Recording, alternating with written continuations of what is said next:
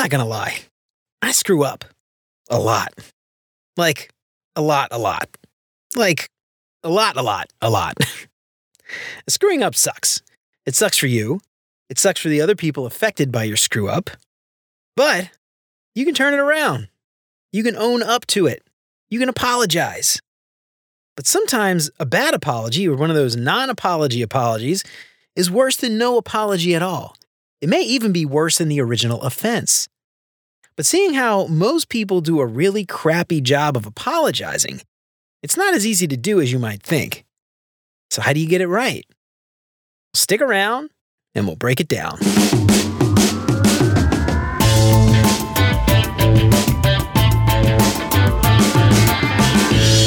What's up, UX fam? How's your mom and them? Welcome to another episode of Beyond UX Design. I'm Jeremy.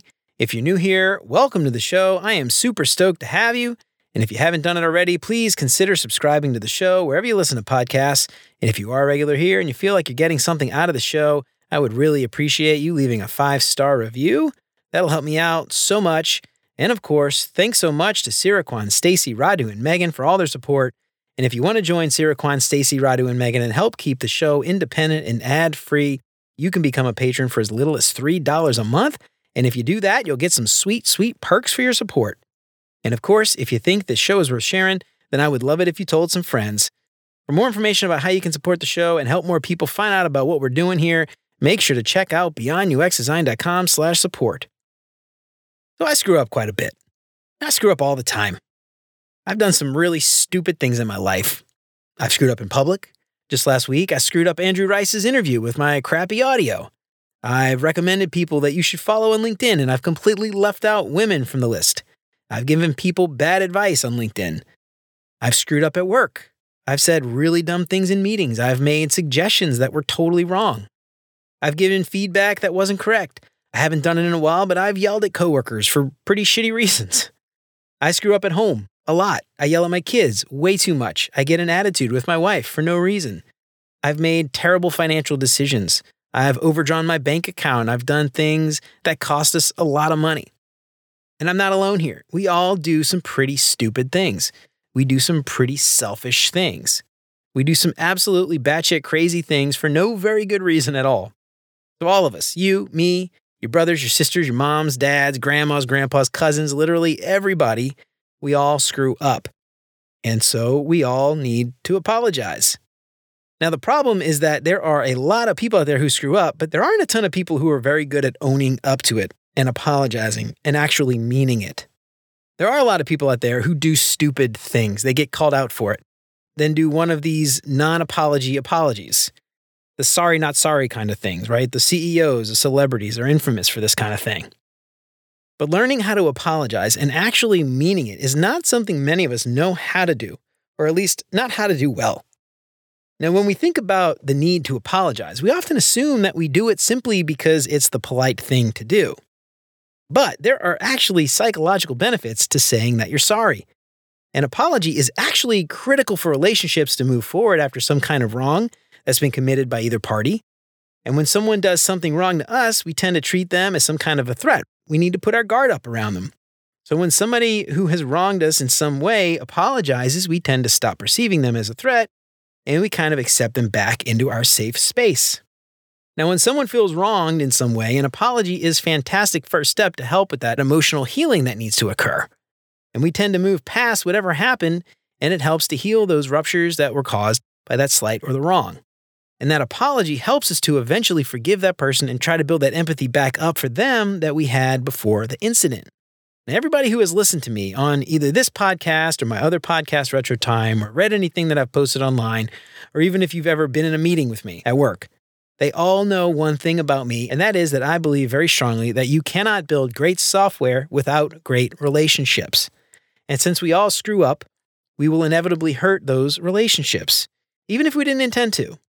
And if we want to keep those relationships strong so we can build great software together, we need to be able to fix those relationships and build that trust back up.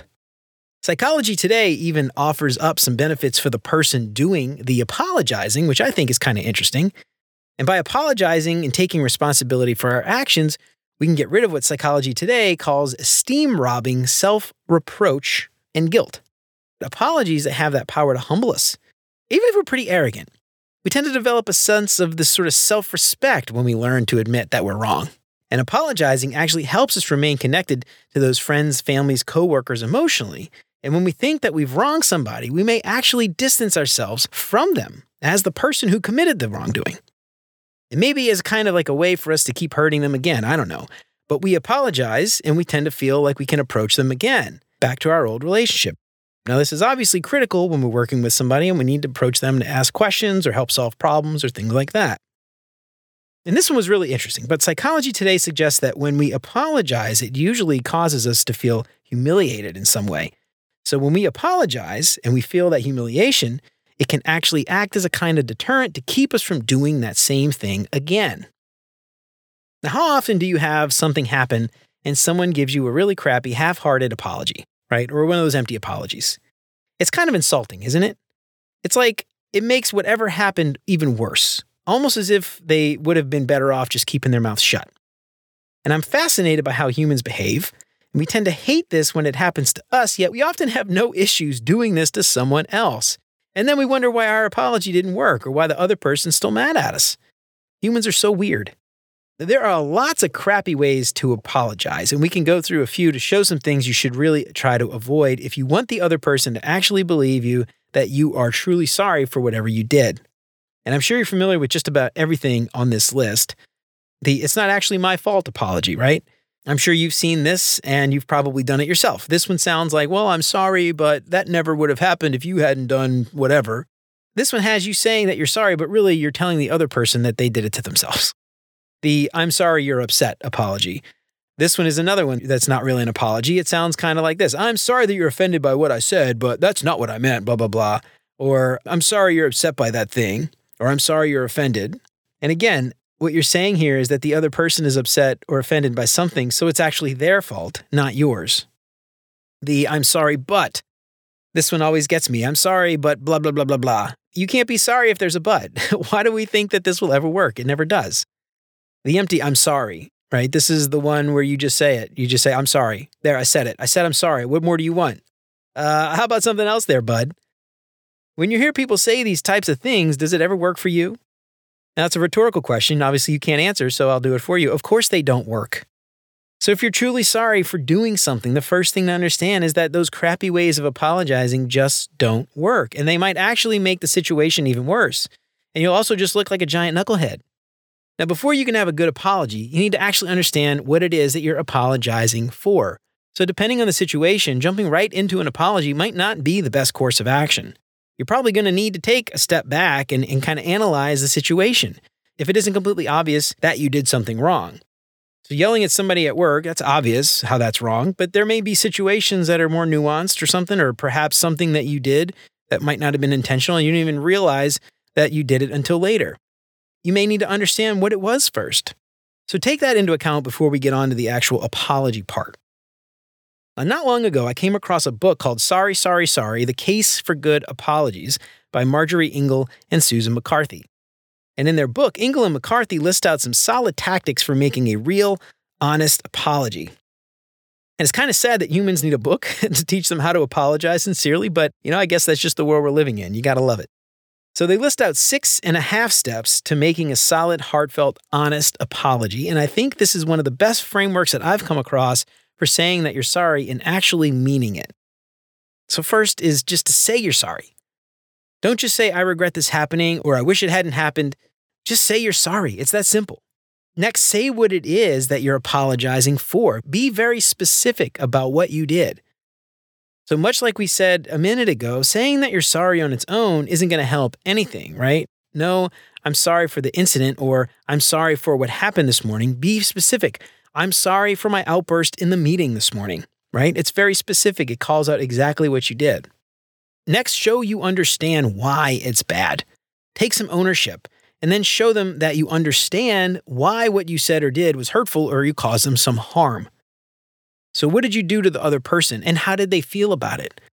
So, I'm sorry for my outburst in the meeting this morning. I embarrassed you in front of our entire team.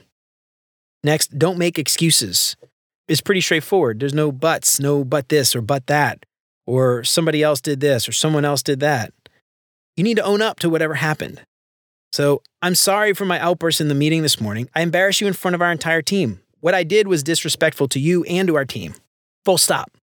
No, I didn't have breakfast or I was stressed out. Just what you did and why it was hurtful. Next, say why it won't happen again. What steps are you going to take to ensure that you don't do this anymore? So, I'm sorry for my outburst this morning. I embarrassed you in front of our entire team. What I did was disrespectful to you and our team.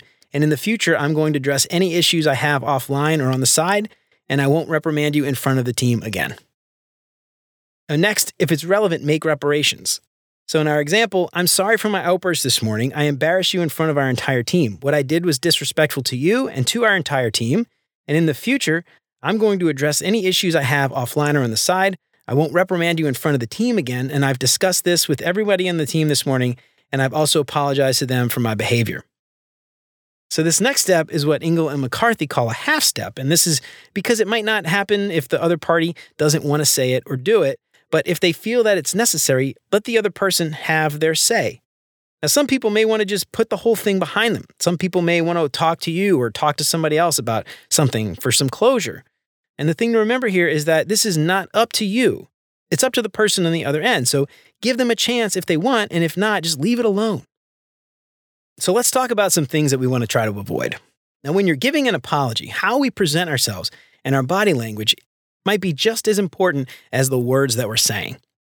So first, just you know, don't overdo it. If we're, we're talking about apologizing in the context of work and a professional environment, I have a hard time thinking of a, a whole lot of things that can be said that can be so bad at work that needs an apology that requires some kind of dramatic scene.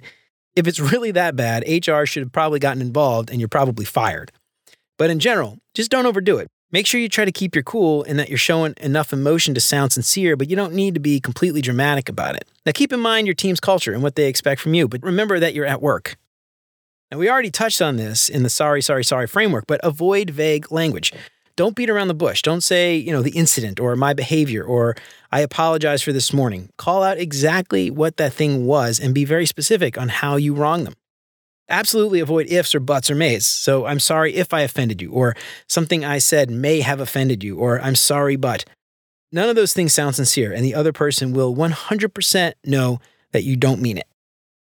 Don't use passive voices and things happened, or people said things they didn't mean. This is just avoiding calling out what happened, and it makes it sound as if you weren't even there or you had nothing to do with it. Don't use this kind of language if you want to sound sincere in your apology absolutely avoid blaming it on the other person. For instance, don't say, I'm sorry I did A, B, and C, but you did X, Y, and Z. This shifts the blame away from you and onto the other person. And it's definitely important to bring up the fact that you felt wronged by the other person when they did X, Y, and Z. But when you're trying to apologize, just don't shift the blame around and say it this way. So if you feel wronged by the other person, make sure to bring it up. But do it after the apology and while you're talking through things and figuring out how you can move forward. That's a better time to bring it up. Don't demand forgiveness. If the other person wants to forgive you, they will forgive you, but it's not on you to demand it. If it's appropriate, the other person will forgive you when they feel like they're ready. Watch your body language. Think about where you're apologizing and how the both of you are positioned. Think about like an office setting, for instance, where you go over to the other person's desk or their cubicle or something. They're sitting at their desk and you're standing over them trying to apologize. Think about that dynamic. You're towering over them. They already felt vulnerable because of whatever happened and you've wronged them, and you're setting up the wrong power dynamic in that situation. Or think about the example of a cubicle or another room, like a break room. You walk up and you block the door, and they're trapped. They can't leave. So instead of doing that, invite them for coffee or go for a walk or sit down in a conference room with the door closed. Both of you at the same eye level. They may feel embarrassed about the situation. They don't want extra attention drawn to it. So think about the other person and how your behavior is perceived by them. Lastly, think about the timing. Is it too soon? Does the other person need some time to process and think about what happened? Sometimes the sooner the better, but sometimes later is better. It all depends on the situation. And if what you've done is so bad that the other person can't even stand to look at you without punching you in the face, then it's probably best to just let them cool off for a bit and come back and try to apologize later. So if you try to make a sincere apology, it may not do much good in that scenario. Now, the way you accept an apology from your partner or a family member or a friend, it's going to be completely different from how you accept an apology from a coworker. Now, hopefully, there is a lot less drama. Hopefully, there aren't as many tears or yelling or screaming. But I think it goes without saying that anything that happens, it's important to be professional. If someone wrongs you, getting really worked up about it at work is probably not going to help you very much. So when they apologize, be sure to let them talk, hear them out, listen to what they have to say. Remember that you're likely going to have to work with this person going forward. And great software requires great relationships. And I know it's sad. We often see our work colleagues more than our immediate family. So remember that you're going to spend a lot of time seeing and interacting with this person throughout the year. So try to figure out a path forward. If the wrong is so egregious that you simply can't work with this person anymore, perhaps it's a good idea to have this conversation with your manager or HR and see what can be done. But remember, acting professionally is in your best interest. All right, so let's let's have a quick recap. Don't skip the apology or you'll seem like a total jerk, especially at work. Remember, there are a lot of benefits to both you and the other person when it comes to apologizing. Be specific, call out what you did, tell them how you're going to fix it so that it doesn't happen again. Avoid the bad apologies. Don't shift the blame. Don't be vague. Don't give an empty, I'm sorry. Remember to be professional when something happens at work. Be professional when the wrong happens and when the other person apologizes. And even if you don't really like the other person, remember that you have to work with them. You need to figure out how to continue working with them so you're getting your work done. And remember that you cannot build great software without great relationships. And sometimes an apology is necessary for both parties to move forward. Well, all right, y'all. I think that's it for me for today. I hope to help shed a little bit of light on some ways to apologize. I really like that framework from Sorry, Sorry, Sorry. I think that's a really great way to figure out how to apologize and actually mean it. But I'm curious. I know we all screw up at home, but do you ever screw up at work? And if you did, how'd you handle it? What did you do? How'd the other person handle it? How did they take it? Did you guys end up moving forward or did one of you end up quitting because you couldn't stand the other person? Let me know what you think on LinkedIn or shoot me an email at hello at beyonduxdesign.com. I'd love to hear from you. If you like what you heard today, don't forget to subscribe wherever you listen to podcasts. And if you feel like you're getting something out of the show, I would love it if you left a five star review. That would help me out way more than you know. And if you know somebody who might find any of this stuff useful, why don't you tell them about it? That'd be fantastic. If you want to help keep the show independent and ad free, check out all those Patreon sponsor packages at beyonduxdesign.com slash support. You can join Siraquan, Stacy, Radu, and Megan by supporting the show for as little as $3 a month. And there are some awesome perks like that badass holographic Beyond UX Design sticker. You can get a shout out on the show every week. There's even a package to meet with me for 30 minutes every month. Don't forget to sign up for the newsletter and check out all the past episodes at beyonduxdesign.com. I hope you keep coming back for more great UX tips from Beyond UX Design. And until next time, remember, you're more than a designer because there's more to UX than design.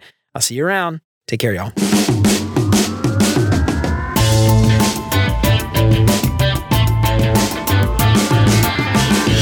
Now, maybe most importantly, don't cross your fingers behind your back while you're apologizing because everybody knows what you're doing. Just kidding.